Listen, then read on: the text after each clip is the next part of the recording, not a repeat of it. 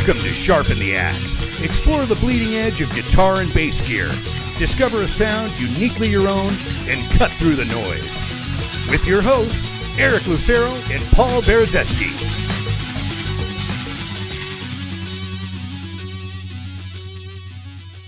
Hey guys, I'm Eric Lucero And I'm Paul Berezetsky. of Sharpen the Axe on Intertalk Radio, powered by Pitbull Audio, and we are here today with our gifted string wizard, Sean Hutchinson of Hutchinson's Guitar Repair. How you doing, Sean? Excellent. Yeah? Yeah. Right on. Uh, so you are our resident tech here at Pitbull Audio. So how about you tell us a little bit about the your history as a guitar repair technician? Um, yeah, I started tinkering, I guess, in high school with uh, with gear, as every boy who wants to play guitar. Um, grew up in a super musical house. My dad's a, a shredder, and his mom was a great piano player. So always grew up with music, Nice. and tinkered a little bit, and then um, yeah, started playing at church and running sound, and kind of was more in the pro audio side of things for a long time. But Right but spent some time on the road with friends with their band, kind of stage teching and and faking as a guitar tech. Um, really just setting up the stage, setting up their amps and pedal boards and stuff, and so that, and then trying to take care of their guitars on the road as well. So that was kind of I don't know, sparked Did my someone- interest. Did your dad kind of show you around the guitar, or you're just tinkering on your own? Kind of No, figuring it? This he- is before the internet. I, I Yeah, assume. this is like before YouTube Yeah. and like Yeah. I'm an old dude, so this is like But before University of YouTube to learn everything. exactly Yeah. yeah. yeah We didn't have that. I didn't even know that you could be a guitar tech like as a living. Mm-hmm. You know, like I didn't know that was a thing that you could actually go to school for that. Yeah. Um, so I was just messing around. I, I wanted to be a musician for sure, and I was like more of the singer songwriter. My dad's definitely the, Yeah. the shredder, Santana shredder. Um, but so he wasn't uh, more on the gear side. I mean, he's a great player, but wasn't um, a gear fanatic like all of us are now because it, it also wasn't available and it wasn't as affordable as it is now either. True. Um, so yeah, I just kind of learned by doing it and messing around, and then um, had a great opportunity at a shop up in Carlsbad where I was at. So I was like teaching guitar, working odd jobs. I was on staff at a church part time. I was kept making a bunch of babies. Um, so I, I needed to do something uh, with my hands. I, I wanted to start doing more repairs and stuff. So I got hooked up with a great internship at Buffalo Brothers in Carlsbad, which was like So this moonlights as a diaper changing station too. it's totally, Yeah, yeah, right, yeah, yeah. two in two in one. That's why I have it carpeted. I keep it clean back here. It's a changing thinking. station. You know, Yeah. it's like the family restroom.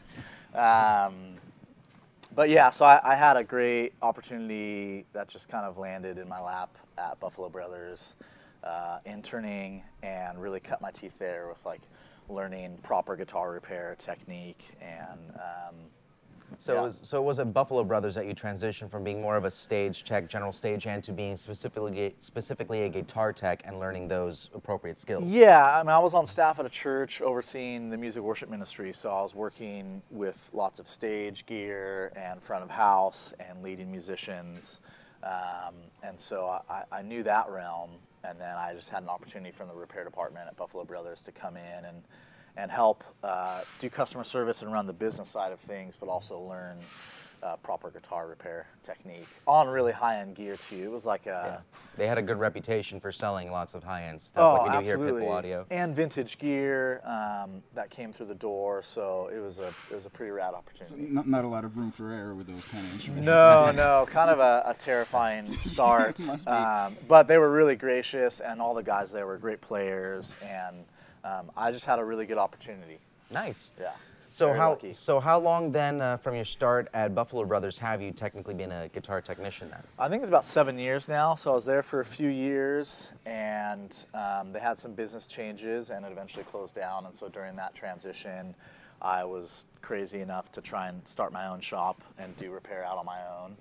Um, and so I was doing that part time and still still doing ministry and on staff at the church. So.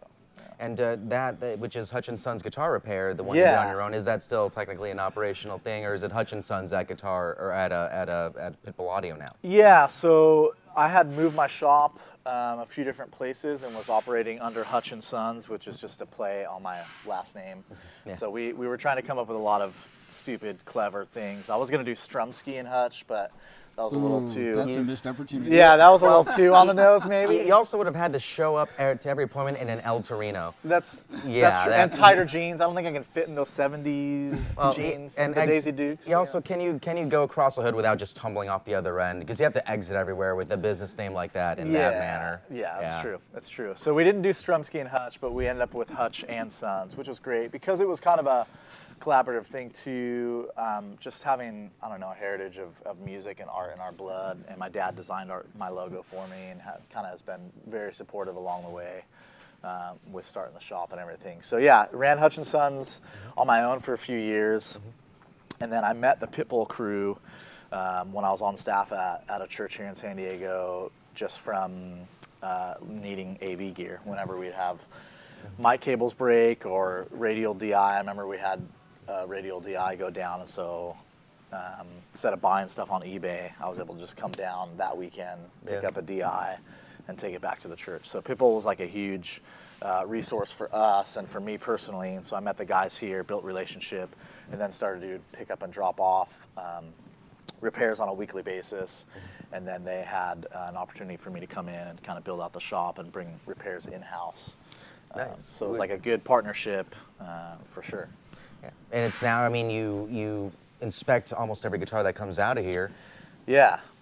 So every every guitar that gets sold and shipped out, I do an inspection on. If it's, if it's a guitar that's eight hundred dollars or above, gets a full setup, um, and uh, yeah, And uh, just so we can give uh, the the uh, the listeners at home some idea of the prices that you charge, like say for basic intonations and setups, what are some of the general price ranges for your services? yeah. So I'm not only just working on the guitars in house and make sure they're playing the best that they can be before they ship out because it um, they don't always come that way from the factory. and a Right, lot of them had have have had a lot of travel. Yeah, so they don't true. they don't show up playing great all the time. But we make sure they are playing great, and we have a lot of happy customers that way. And it's a great service that we're able to provide for people when they're buying an instrument, um, especially when you're spending thousands of dollars on an instrument. You want it to show up the best that it can. Absolutely, So if, yes. if you want to kind of dive into the details a little bit, so I buy a, a guitar, uh, and I wish this is something I known when I was younger.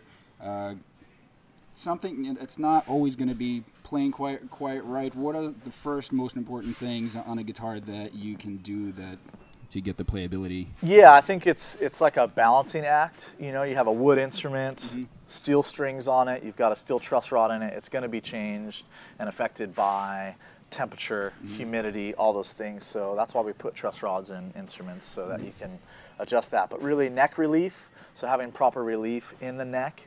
If it's too straight, it's going to buzz everywhere. If it has back bow, like you're not going to get any clear notes. Mm-hmm. If there's too much relief, it's going to be really stiff and uncomfortable and then your upper registers is going to be impossible to play. So you put in proper relief in the neck, um, having proper uh, nut slots, uh, so your deflection at the first fret is where it needs to be. Too low, you're going to buzz open. Yeah. Too high, it's going to be really stiff on those cowboy chords. So we're making sure that there's proper um, slotted nut, and then your bridge height and saddle height has a lot to do with it as well. That's kind of the final thing of setting your string action. You know, we're measuring at the 12th fret and setting it up properly for acoustics and electrics.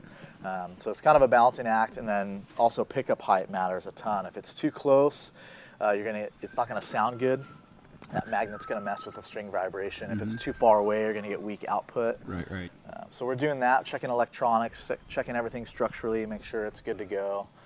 Now, a lot of players will have their own kind of personal preference as to where they want, how how much output they want, what kind of action they want. Is Yeah. there- if you don't have a way to commu- communicate with someone, do you kind of have some sort of like a baseline that you shoot from? Yeah, I think there's there's kind of standard medium high action, which we're setting everything at, unless customer requests, which they do. You know, we have a lot of high end gear that we sell, so customers will will call in or or go on chat with Eric and be like, hey, I want to set my action really low. I'm a shredder, like as low as possible. Yes. Um, or they're like, hey, I'm I'm a I'm a strummer. You know, I'm a rhythm guy. So can you set the action properly? This guy, the Gretsch that's on the bench right now, um, customer wanted 11s on there with a wound third. He's a rhythm guy, and so he had a very specific uh, request for how he wanted the action set up, and so that's what I'm here to do. You know, I'm a rhythm guy, so it's really easy for me to relate with. You kids at home, if you put a wound third on your guitar, don't try to bend it. It's not going to work out well for you. me.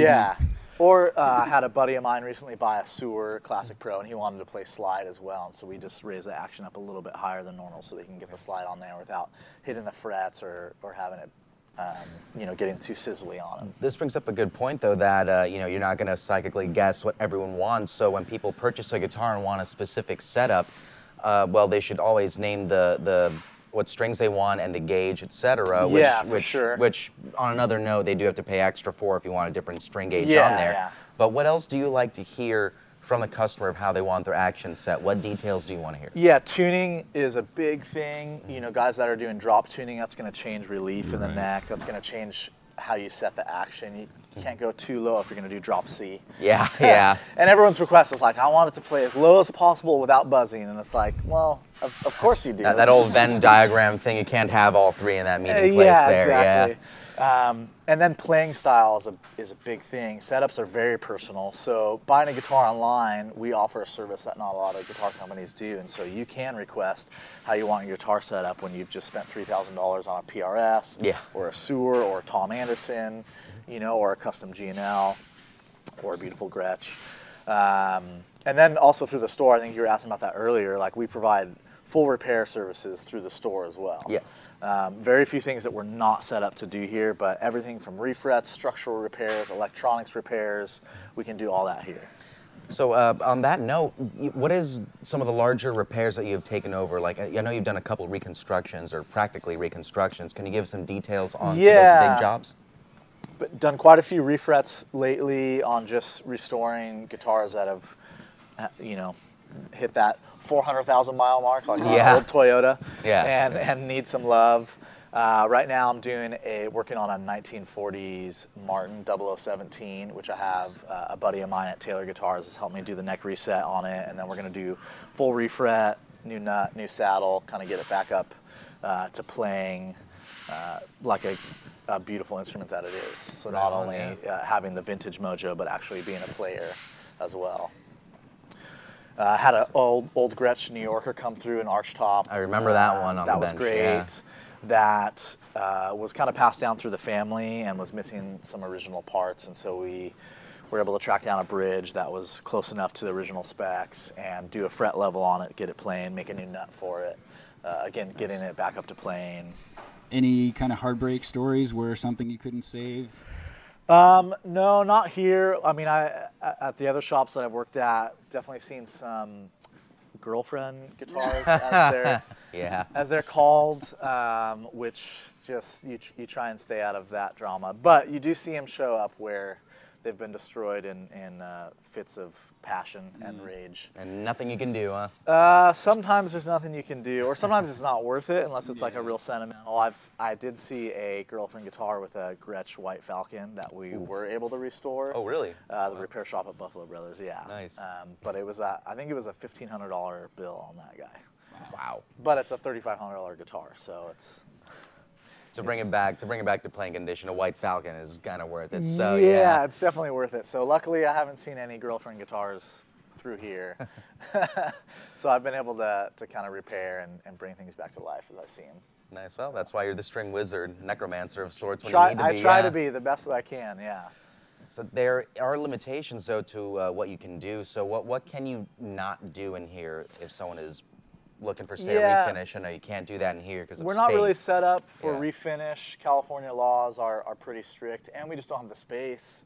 Um, you know, we're trying to build this out uh, as much as we can, and Pitbull Audio is like crushing it right now, and they're just growing so much that we have so much inventory in here. It's hard to make room. Yeah, this is really a tightly packed warehouse. we Yeah, have we're, here we're Pitbull bursting out the Audio. seams, which is a great Yeah. problem, and, and just bringing on more staff, and uh, it's a great company. So we're we're just super busy right now. So I'm trying to expand the space as much as we can, but we're not set up for finish repair, and we're not really set up for the big neck resets or the restorations like that. We just don't have the space, um, or really the capacity to do that. So I bring in some some techs from outside that I trust and know and are really experienced, especially with the vintage gear. Yeah. then that you, that our customers can trust their hands. Yeah, customers trust their absolutely. hands, yeah, absolutely. Right on. So you are, are also a player yourself, of course. Why don't you tell me about your own home personal rig? Yeah. Um, so, yeah, I try and keep up with the uh, the gear snobs of our day. all those uh, hashtag gear nerds out there. Gear talk. Gear Talk, Gear Shots, Gear ABC, whatever you want to call it. Um, yeah, I uh, have been very fortunate to kind of build up a good rig over the last 10 years of just doing the buying and selling. Uh, that's what you got to do. And reverb.com definitely helps Yeah. with that. Like, thank you, Reverb. Um, so, mainly a singer songwriter, so I've been playing acoustic uh, most of my life and kind of focused on that. So, I've got a Taylor GS7 that I was able to score used Nice. um, and put a K&K pickup in that, the Pure Mini pickup, which I absolutely love. Just a little more woody, folky tone. Um, and then electric rig, I've got a custom G&L that I ordered a, a ASAT Blues Boy. That's right. Um, that I absolutely love and got this got that this past year. I've got for my amp, electric amp, I'm running a Bad Cat Cub 3 that I scored on Reverb.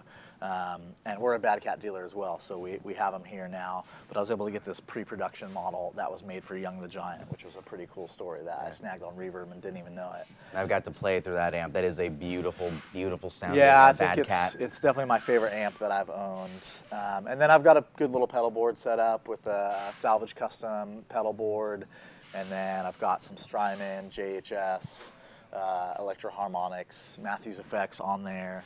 Um, all the good guys. So you are a choice uh, gear player as well as a choice gear repair technician. I try to be. Yeah. I try to be.